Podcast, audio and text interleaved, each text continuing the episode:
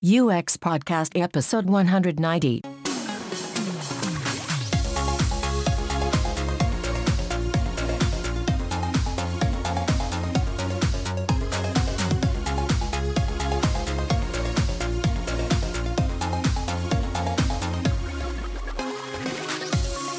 This is UX Podcast. I'm Per Axbom, And I'm James Royal-Lawson. And we're balancing business, technology, and people every other Friday from Stockholm, Sweden, with listeners in 175 countries from Italy, France, Germany, Lithuania, Poland, Portugal, Denmark, Turkey, Finland to Norway. That was a very Which long happened- list, Per, this yeah, week. it just happens to be the countries helping us out in the raging wildfires uh, right now in Sweden. It's Sweden, yeah, and Sweden's not the only country affected by wildfires as we Exactly. speak. It's hot all over the world. It is hot indeed. Yeah. Well, um, in this episode for you, episode 190, we're bringing you a link show. Now, a link show, for those of you who haven't listened to a show of this type before, is where Per and I have found some articles on the internet for you um, that we think are interesting and we'd like to talk to you about, or talk with you about. Um, we've got two articles for you in this episode. And those two articles are Thinking in Triplicate by Erika Hall over at Mule Design and uh, Maintain a Professional Web Network Throughout Your UX Career by Jessica Ivins, UX designer. So let's dive into the first article. So, Thinking in Triplicate, and uh, Erika has subtitled this piece, You Have to See the Whole Story to Make It Come True. Uh, and Erika starts off by exposing the problem of us, all us UX designers having this high and mighty vision of changing the world with human centered design, and realizing now, uh, many years later, that the world hasn't become better, and especially, of course, if you reference the United States, a lot of people are upset with the state of things there, and uh, especially probably the president, and and so people have realized that uh, maybe it wasn't so good. Uh, so designers as a group must be either incompetent, powerless, or delusional, is what she's saying. Delusional. That would be this. Uh, so, how do we even start addressing this? And she goes through some myths, and she talks about how uh, design is only as human centered as the business model allows. Of course, which is something I think we've talked a lot about on the podcast. Is most companies come to a point when you've had a great idea, a solution to a problem, and you implement that, but the company has to make money, and then it becomes a trade off between making money and delivering the best solution. And sometimes you just need to make more money, thinking that that will allow you to make better solutions, and sometimes people just go down the wrong path. Uh, so even if you are human centered to begin with, there are so many other trade offs you have to make as a company. Yeah, and we, we talk as well about how we, some companies can lose, they, they they lose their special thing, their their mission over time. We've talked Yeah. about how that um, is is one of the big challenges of business, maintaining why you exist over a long period. Um, so you, and her the myths that she's the myths that she mentions uh, I'll read all three of them a good experience is good for the user a good experience experience is good for the business and a good experience is good I think there was a good in the in the, that one there. I think it was good. uh, She Mm. makes the analogy with um, something that's nice to eat doesn't necessarily Mm. m- um, make it healthy. right that's perfect exactly and sometimes we have great experiences but we actually regret re- regret them afterwards as well Yeah, i shouldn't have bought that thing Uh, yeah. Uh, so yeah, design design is not separate from business. Design is the business. This is something also I think, and that's sort of why we came up with the term UX back in the day. We realized it's bigger than it's bigger than building this small thing within the company. We have to take into account everything that's happening around the company, everything that's happening around the individual. Uh, and so we everybody was saying we need a seat at the table and essentially we actually don't need a seat at the table we need to be the table we need to be the thing that is in on is in everyone's mind uh, and but what Erika then goes on to say is we need to evolve from user-centered design to value-centered design where you think about the value that we're delivering not only to uh, people who are customers probably or but also to the company and then also wider broader than that uh, but then she also has a fantastic list, and this is my favorite part of the article, I think, the list uh, where she lists that arguing about the symptoms exasperates the condition. And exasperates is a word I don't use quite often, so I'm going to explain it to people as well. As it increases, so it actually makes things worse. It increases the severity of the condition. So we have all these professional conversations that are dominated by low level arguments about terminology and artifacts. So we keep arguing with each other about what design really is, what UX really is. Uh, and my favorite one probably is attention gravitates towards incremental refinements rather than solving real problems. We're just refining things all the time without thinking about the bigger picture. I think we're also re Mm. we're, we're trying to redefine things constantly and reinvent things constantly, Yeah. and a lot of time the the work's already been done, especially in the field of design or economics. The the Yeah. answer's already out there.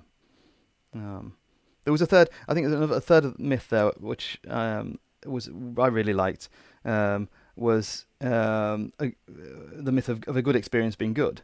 Mm. Um, and if you've designed a system, you know, if you design a system to do bad things, the system is bad, Yeah, irrespective of how it makes people feel. Exactly. Um, The experience for us as designers is a tool. Yeah, And the, I mean, the effect and the outcome and the impact can be vastly different things. mm, Uh, and here, and then she goes on to make this point of how how complex it is. And I I know that uh, this is one point that you have issues with. So I, I'm going to say it. I'm gonna, this is her quote: "Value to the user is qualitative. Value to the business is quantitative. So in order to make holistic decisions, you have to create a representation that makes that translation between the users or the persons or the humans' qualitative experience to quantitative data that usually the company is measured upon." yeah. And I did, I did, I did get a bit hung up on just that Mm. line because, um, you know, we, we in economic terms, value is um, quantitative. You, Mm. you you can measure it, and and um, in economic theory, the, the idea is there that you know you have a limited amount of, of time or money. You have resources, but your time is ultimately the, the, the thing you have most of, and you decide to do things with your time.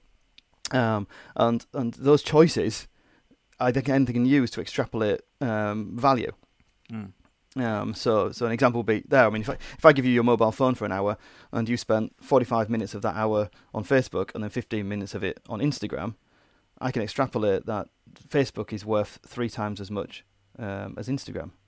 Right, and, and, and my objection to that would be that maybe that I would value the 15 minutes on Instagram higher than the ones I had on Facebook. So, from my perspective as a human being, I'm not aware of what I'm doing or, or how I'm distributing the value that you're defining as an economist.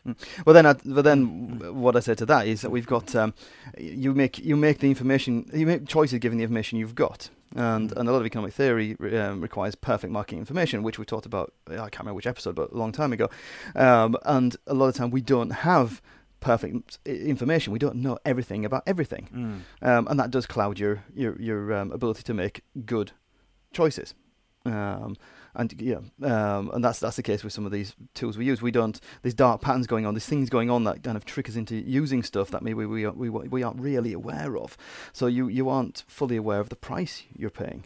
Right, exactly. That's really interesting because then that means that it should be uh, our job as designers to make consumers more aware of how what their costs are, how they are choosing, uh, so that they can make that decision uh, more consciously. Absolutely. I mean, I think one of the Mm, one of the things that's really has become broken um, from a both a design perspective and and to an extent from an economic perspective um, is that we're nowadays we're paying for way too many things with with with non tangible or highly abstracted method of, of, of payments. I mean, it, it, it used to be the case, you know, we, uh, or you'd, you'd, you'd use money, real money, or, or way back we'd be using physical things to pay for stuff. So you'd, you'd, you'd trot down to the market with your, your two pigs and, and you'd come back from the market with a cow. Um, and, you know, then it's really easy to say that um, just that, that day for you, um, a cow was worth um, at least as much or slightly more than two pigs because you felt happy about doing that deal. yeah. Um, so I can work out the value of a cow and I can work out the value of a pig, and, and, and everyone's happy, and it's very transparent. Mm. We know what they are, and we're you know we we presume we know that they're all healthy, and we know a lot about the the way the market works. We've been there before. Mm. It's very very very transparent, and we we we can it's tangible. Whereas nowadays we're we're paying with stuff with with our personal data. An unknown amount of personal data, especially if you're outside of the GDPR and protected also other EU. other people's data. I'm thinking of every time every time I log into Yeah, the yes. LinkedIn app, the LinkedIn app asks me, uh, I want to, they want access to my address book so they can see if my friends are on LinkedIn. I don't want to give them access to that because that is a form of payment. And I realize that, but of course, everyone doesn't realize what they're paying with. No, you, it's, it's, it's very, they're actually very paying. hidden. You could be paying with your friends' data. Yeah, which it's, is it's- awful. It's awful, and it's very, very Yeah. hidden. So the, the Mm. price you pay in those kind of Mm, situations mm, is, is mm. very, very abstract and non-tangible. And sometimes you're paying with your time, um, whether you realise it or not. You're paying with your bandwidth of Mm. your of your internet, or your CPU, Mm. because things have, are in- doing stuff in the background that you didn't know it was it was doing. It's doing calculations on behalf, like you know, BitTorrents and stuff. You know, you're sharing, um, you're sharing files across the network. You know, as part of Mm. the payment, um, or even sometimes you're using a product to teach it to do the job better. You're teaching algorithms, Mm. which is part of the price. Um, that it's using your behavior to then learn and do something else. All these things are part of the price of a product, but it's not pigs anymore. It's not cows. It's not coins. It's Yeah. it's it's stuff that's very difficult for humans to to Right. to understand. and in line with the backlash that we're, uh, I mean, everything that's going on now with everybody hating on social media and Facebook and everything, is that people are now realizing that they what they've paid with. So they're realizing the value of what they've paid with after the fact that they've paid. Oh, they're st- yeah, they're starting to be Yeah. aware that there are Mm. there are other f- that things aren't necessarily Mm. free, as in free, as in don't pay any hard earned cash for. Mm. But um, you know, I used to I used to say I used to herald the internet as being the the thing that would deliver perfect market information to us. Um, I, I still think it's a fantastic tool to allow that. Mm. But what we're seeing now in the last, especially in the last few years, is the whole fake news thing. That and connected to that, that uh, suddenly now the, the ability to find out the truth has become very very muddied. And and Mm. I think we're we're almost doing the opposite now. That the internet's making um, taking us further away from perfect market Mm. information because there's so little this this this so little um, it's, it's so easy to, to believe stuff. Right. And I used to even argue that some of the racism that was going on, it was good that that was becoming transparent, that that was a problem that we could actually work with. But now you can't even be sure that the racism is real because it can be automated, it can be bots, and it's all about it's a warfare on a different scale, uh, which is just horrifying.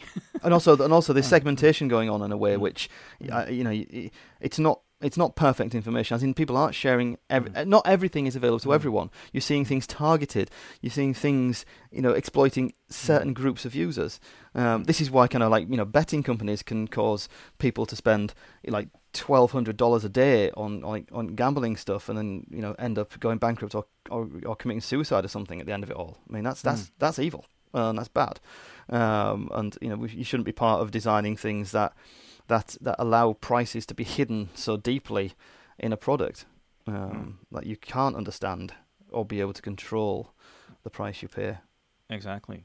So back to Erika's article, there's actually, I mean, so if you are a designer who wants to do good, who wants to fight all these issues, uh, she says the fundam- fundamental challenge we are up against is that doing the right thing well is generally more expensive and time consuming than doing the least you can get away with and figuring out how to defend it.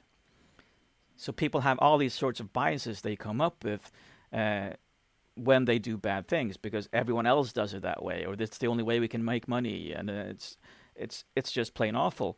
And but now we're l- realizing that, and and what Eric is saying, we're measuring the wrong thing, so we're just measuring too few things. Uh, and then she goes on to mention the triple bottom line, which now alludes to the title of her article. Thinking in triplicate. Yeah. Yeah. The triple bottom line was coined in 94 by John Elkington as a way to improve outcomes by changing how we measure them. So he the idea was to line up profit, people and planet on the same balance sheet. Hmm. Uh, and it, as as beautiful as that idea is, uh, it proved to be very difficult, of course. But what Erika goes on to do is, how could we, instead of a balance sheet, how could we maybe visualize that? How could we visualize what I then call as well profit, people, and planet in a diagram? And she goes on to show how, well, a tool we're, we're quite familiar with is uh, story mapping uh, and customer journey mapping. And she has a piece that I'm actually going to jump over, but it's interesting about Kurt Vonnegut, who identifi- identified six archetypical stories from Western literature, and that's really interesting. But what she goes on to do is uh, actually show how you how you could map out. You do a, a journey map for a user, and along the touch points, which she does she doesn't want to call touch points, she wants to call them boops. Mm. Uh, you map out. So here's something that benefits the user. How does that benefit or make it worse for the company? And so you try to map out this value exchange of every boop along the storyline. Uh, and I kind of like that concept where you actually start thinking about how much do we have to invest to make it better for the user here, and are we prepared to invest that? So then you're actually making a more conscious decision. It's it's usually what sto- story maps are used for, but you don't usually map out a- across time the uh, story map for the company as well. Yeah, so there was the first. So Mm. the, the first of the triple is the Mm. customer story, Yeah. and then the the second of the triple is the the company story, Yes, exactly. And then the third one. And the third one is when you actually think about so how does this exchange affect everything around and outside the company? Uh, and I call this planet because, uh, from an ethical perspective, I always think about so are we now harming society and planet in a way by doing this, by encouraging people to to ride more in cars or whatever? And so, how can we counter even that effect within the company? Uh, so if you map that out, it's all about feeling as a designer. I I feel that I want to do the right thing. So I'm trying to do the right thing by the company, the right thing by the human beings who are stakeholders in the company, inside and outside, and what is outside the company. How are we affecting everyone else? Are we creating um, uh, are we creating racism? Are we allowing racism on our platform? I mean, I know Erika likes to talk about Twitter and how that how Nazis are on Twitter. Uh, or why are we allowing that? How does that hurt society?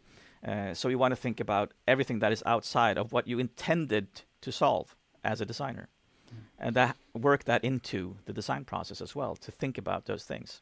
And I mean, uh, Erika admits that. I mean, this is of course an oversimplified diagram. There's lots of other things that feed into it, but it gives us something to talk about. It gives us something to, in meetings and in the teams and at companies, talk about what else is going on that we should probably be accounting for, and how could we find out more about how we are affecting everyone, Yeah. both inside and outside the company. Yeah, I mean, in in in, in economics terms, we we- well, economics you call these externalities. All right. Yes. Um, exactly. Yeah, um, these are all the things that well, you, you have negative and positive Mm. externalities, Mm. um, but these are the things um, that are not directly included in the, the transaction or the price um, and, and the transaction that's gone on. Um, uh, you know, sometimes it's not really a big a problem, but sometimes they're they're big prob- pro- big problematic ones and kind of planet level ones. Um, but externalities because they they aren't they can't be baked into the price. Uh, generally, this is where governments come in.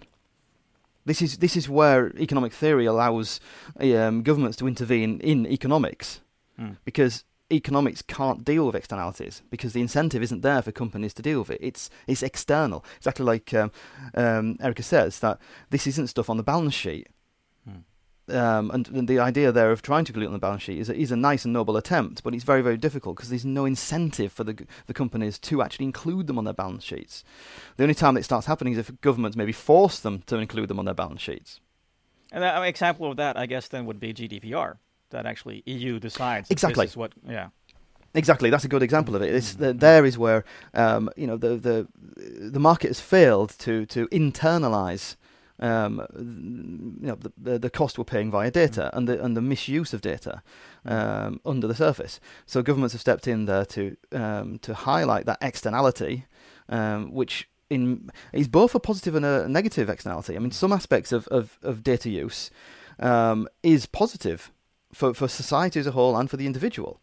Um, but it can very easily also be negative. So, so to try and internalize that ex- externality, uh, GDPR has been brought in to make us more information aware and Mm. privacy design by um, uh, privacy by design and, and so on. Um, So it's so it's not destroying our lives and the planet in the same way. Right, uh, but it's really hard then to define. I mean, what would my responsibility as a designer be? Uh, you're saying that yes, we can't really take responsibility for that as a company always, but I guess some startups would like to see themselves as taking responsibility for that.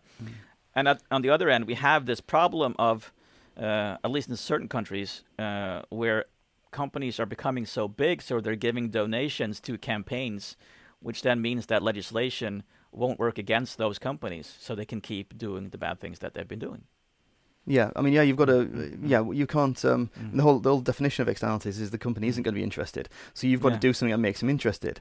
Um, and me and you have both talked about how, Mm. and I think this is this is what one of the things that um, um, Erika's third graph there alludes Mm. to is, um, you know, if if you do graph this out, if you do graph out the externalities, Mm. um, then then basically, if there's too much um, above the curve, so if you're if you're high, if you're ending up um, eh, with too many things that are causing too many externalities at the company you are, don't work there, kind of thing.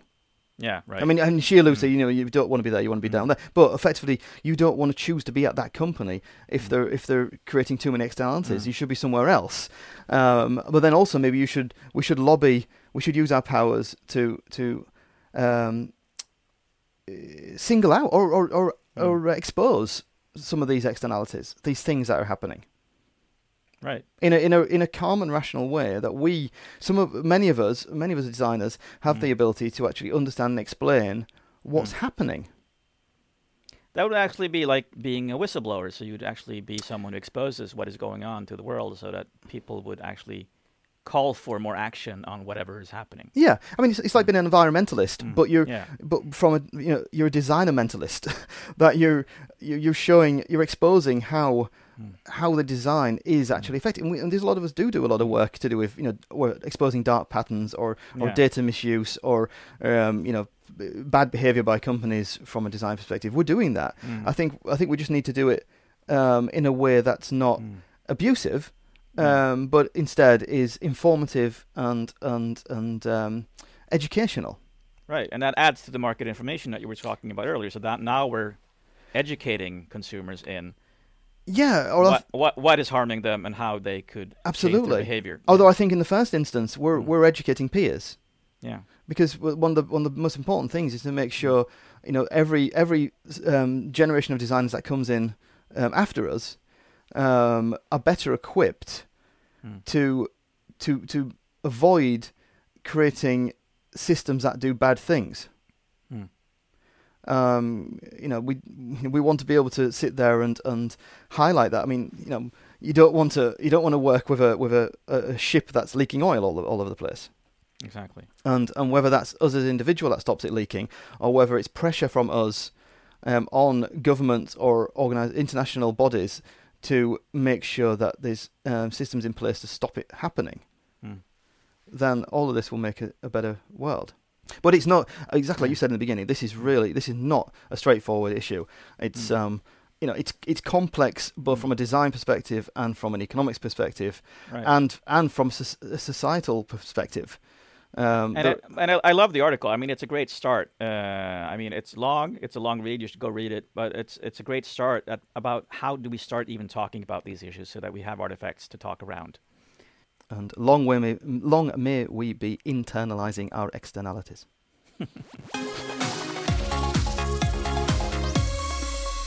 our second article today: um, maintain a professional network throughout your UX career, by um, Jessica Ivins. Now, Jessica, um, she starts off the article here by, by saying that she um, spoke with a designer friend um, who's struggling to find a, a, a job. Um, she's moved to a new city. She's applying for companies, um, what Jessica says, cold, as in she submits an application and just hopes they contact her and bring her in for an interview. Now, um, in her previous city, you know, before she moved, um, this friend of Jessica's had only she had a good network, lots of um, designers who were friends, and used her professional network to find job job opportunities. But in the new place she lives in, she doesn't have any friends really in design, and doesn't have those kind of that networking relationships to help her get a foot into the um, to to the the the job um, world or career in, in that city. So she's relying on cold applications, um, and this reminded Jessica about the importance of building and maintaining a professional network throughout your career. You don't really know when you're going to need Mm. it. So there are a couple of aspects to the article. One of them is is basically how uh, Jessica's experiment um, about how to um, maintain um, a professional network, um, and then another one is is the decision about how uh, which and what people to include um, in your network. This is something I know that I mean me and you, Per, have talked about our own networks. We have um, we have a little bit of a, Mm. a differing, or we used to anyway, have a differing approach to how we maintain our our networks. I know you- at least previously, you, you, you add everyone and anyone to your networks that want to be added. Ah, you think that way? Yeah. Okay. so- Yeah, yeah, but that kind Yeah. of thing. Yeah, Yeah. On And- LinkedIn, I do. Yeah. Yeah, and I know you did for for Phase anyway. You did a similar kind of thing on Facebook. You added yeah. people who wanted to be added, um, Mm. which which from a building a network point of view seems really you know interesting, really really good. Uh, whereas I've had the attitude where um, you know I, I only add people on LinkedIn. A lot of this I think we're gonna we're alluding to talking about LinkedIn. Um, I don't think Jessica actually mentions LinkedIn in her um, in her article. Oh, she does. Yeah, she does. Yes, she does. Yeah. Yeah, I use time. Um, use Mm. time to each Thursday. Uses time to Mm. browse LinkedIn. Mm. Um, but but LinkedIn is the place where all this networking really goes on nowadays. At least in, in Europe and in America and in many other countries. Mm. Um, and um, what what I the approach I take is I I add people who have I've I've had a personal um, interaction with. Um, Mm. now, sometimes that means I've met them in person. Um, sometimes um, it means we've had mail conversations or, or um, uh, more extended interchanges somewhere, um, whatever platform it's on. Um, so I feel like I've I've I've I've, I've made a connection. Um, so I generally, I, I, I know both me and you get quite a lot of um, um, connection requests, and I, I don't accept them all um, because a lot I just I have no I have no personal connection. Um, so I, I, I don't um, I don't say yes to it. I, I wait until I've had more of a personal connection before maybe adding um, people. Now It's interesting because then I would argue maybe this LinkedIn connection is the first step to gaining a personal connection. So uh, you would you could say that if you are fully digital, then maybe this is how you start talking. Yeah, exactly. But then you then Yeah. then I suppose the argument there would be that you'd Mm. you'd have a conversation first before adding them. Right, and and then you would say, and then you would start setting up constraints for how to contact you. Because I'm, what I'm thinking is, not everybody is aware even of how LinkedIn works. So somebody uh, sees me on stage or or uh, reads an article of mine and wants to connect with me, then they're thinking, I the way to connect is go to LinkedIn. Yeah, but it doesn't have. They don't know that I could talk to me on Twitter or send me an email. They, they think Yeah. this is how I do Yeah, it. or even email. I mean, there's plenty Mm. of other places to do it. but what what um, one thing I do like about um, Jessica's article here is that um, Mm. she's she's made she started off with this experiment about um, about um, oh she she made a develop well she developed a Mm. set of guidelines for making new connections. A bit like we're just talking about now, how we decide to, to add people or or mm, build, keep a relationship. Um, Mm. and uh, Jessica wrote down, I think it's four four points that she wants to add people who do the type of design work she do she does, um, has careers outside of UX design. So like you know meets a financial planner, wants to um, uh, knowing to stay in touch, and perhaps one day that company might be interested in hiring um, Jessica for for a UX position. And so it's built, it's growing your network. Um, and then she, another point was that they live in her current um, geographical area, um, and also then ones that live in different cities or even different countries. So, so Jessica was really good in writing down. Here's some bullets. Here's some points of what I want to, uh, what I want to um, focus Yeah. on while building this network. And I think this this, like this is really nice. And I Mm. think a Mm. lot of us could really benefit from from um, uh, making it clear to ourselves what we want from networks Mm. and the attributes, the qualities that we want from our network. Um, and and Yeah, it's, it's it's thinking about the outcome. What outcome would I like from these interactions? I mean, it's it's beautiful. I love that approach. yeah, Uh, it's it's it's nice. mm. Um, so that was some good tips on, on who to include and, and why. Um, Mm. and but her experiment though um, was to contact one person a week. So so in Jessica's case, she's already got a network. Um, she's already kind of following people or connected to people. So she wanted to try and keep her um, network warm. Mm. So this is this is the next phase. This is you've built a network, or you, you don't have to be massive, but you've built your network. And then she decided she was going to contact one design professional every week in her network, and she set aside thirty minutes for this task every Thursday, and made her like calendar booking for it. So she'd look in her LinkedIn feed and and read things. Maybe they're sharing blog posts, they're writing news about organisations. Maybe they've got promotions, uh, um, or there's a conference coming up, or they're speaking. They're they've done something they're proud of themselves. There's, there's plenty of things you can see in the in the LinkedIn feed. Um, and then she'd choose one person or note down one person from that feed to contact, and she'd send them a brief message. So here it Mm. says, if they shared a blog post on LinkedIn, I tell them why I appreciate their blog post. If they shared a, about a conference they're speaking at, I congratulate them and tell them what's interesting about their presentation. Now, that these first bits really, really good. What what Jessica's doing here is she's praising people. Now, Mm. you're the coach. Tell people why that's good. Well, I, what it makes me think of is how important it is to say thank you because people are sharing stuff, so much stuff online these days for free. And just that act of saying thank you and reaching out to people and saying, you did something good that I actually had use for and I appreciate it. That's one of the greatest gifts you can give. And, and uh, I actually wrote an article similar to that uh, uh, a couple of years ago. Take one hour, or take thank one person each week. Yes. Uh, and if you do that, you yourself feel better, and you give so much value to the person you're talking to. So they're going to remember you forever. I mean, some of the emails and, and, and things we get from for the podcast, emails I get from the articles I've written, where people actually reach out. Oh, I loved what you wrote here, and, and, and I. I use this in this way. Those are the emails I save uh, because those are the really, really valuable ones to me personally as a human being. And those are the network mm-hmm. connections you add mm-hmm. and you build on later because you've Yes. you've been touched. You've had a personal relationship mm. there or the start of one, and you felt appreciated. You've you've maybe even, I mean, whether it's maybe you felt insecure about one of these things, talking at the conference and so on. So so maybe this kind of reply back from someone boosting you is exactly what you were hoping for and looking for at oh, that well, point. that's a really good point you made there. You made maybe you felt insecure because people always assume that the people putting themselves out there are sort of leadership material and they, they know what they're doing. But most of us have no idea what we're doing. And it's just so comforting to get that feedback and sort of that's almost what we feed upon to actually did I do something good or what I mean what did people think of, think of that you sort you need that feedback yeah. however experienced you are even if you've done it for so many years Mm. you need it So so then Jessica goes on. Mm. Um, she's congratulating. She's giving praise, which is excellent. Um, and then she follows up by saying, "I mean, Mm. how are you doing?" And yeah people respond to her.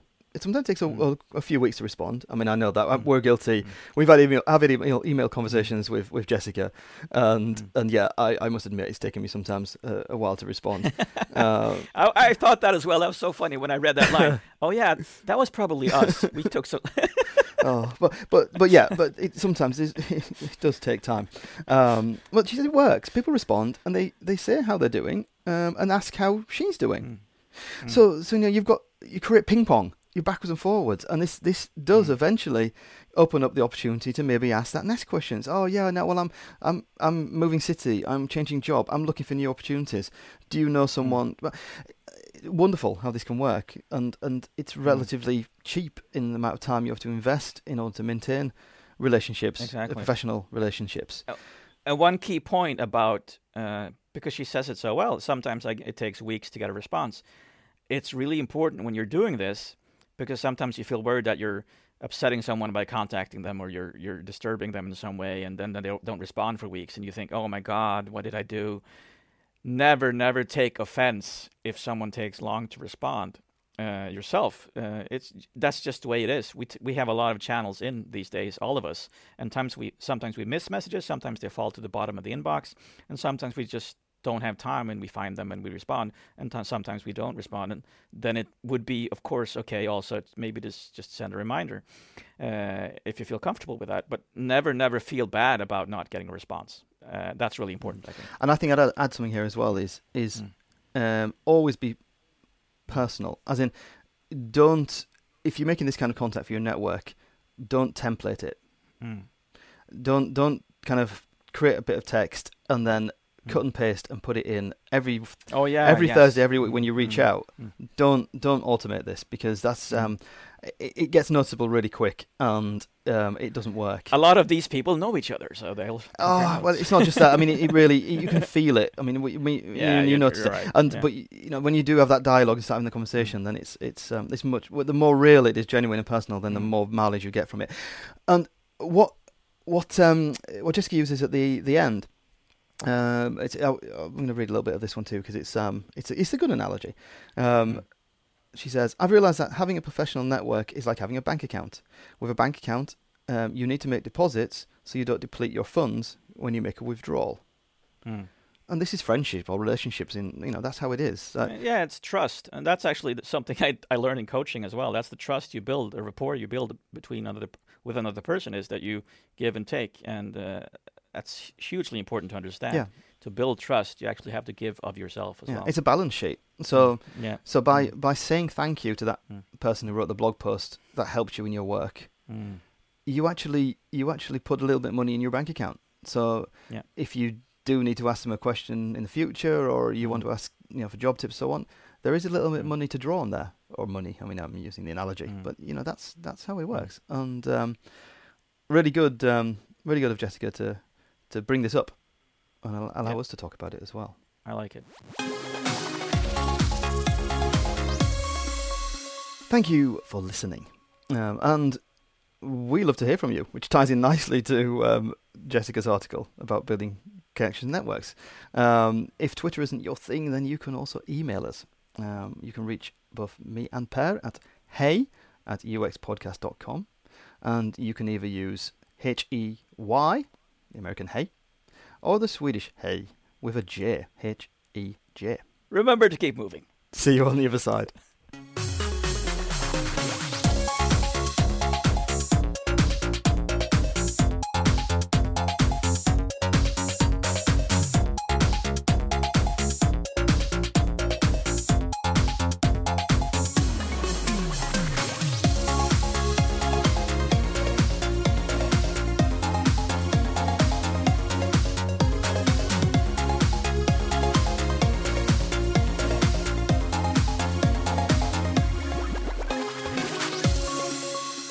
Knock knock. Who's there? Cargo. Cargo who? Cargo. Beep beep.